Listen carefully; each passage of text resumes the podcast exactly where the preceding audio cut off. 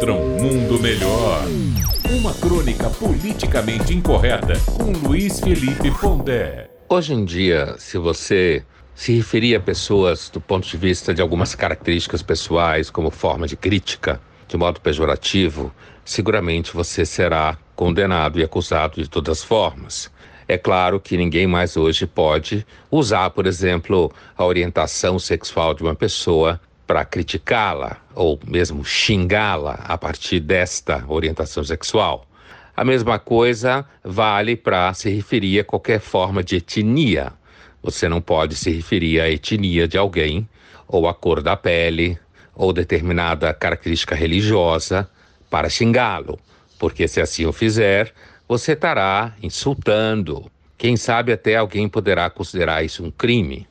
Mas existe sim, inclusive entre pessoas ditas progressistas ou à esquerda, uma prática em redes sociais, em comentários a conteúdos de mídia, que transitam por um tipo de xingamento específico que é chamar a pessoa de velho ou velha, no sentido de que alguém que seria uma espécie de múmia, ressentido, derrotado, ultrapassado.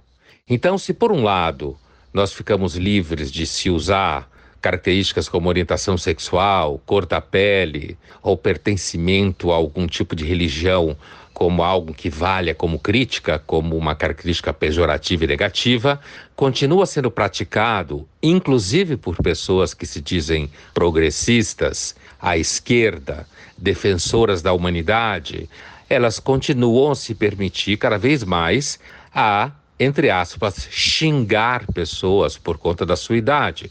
Dizer que ela é velha, que ela é ultrapassada, que ela pertence ao mundo muito pior, que ela é, na verdade, uma espécie de refúgio.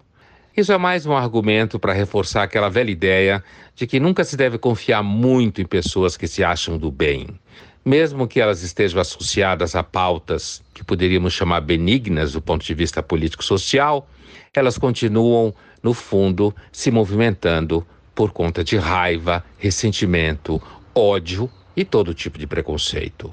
Resumindo a ópera, não se pode ter preconceito e xingar ninguém. Mas velho pode. Luiz Felipe Pondé, de São Paulo, para a Rádio Metrópole.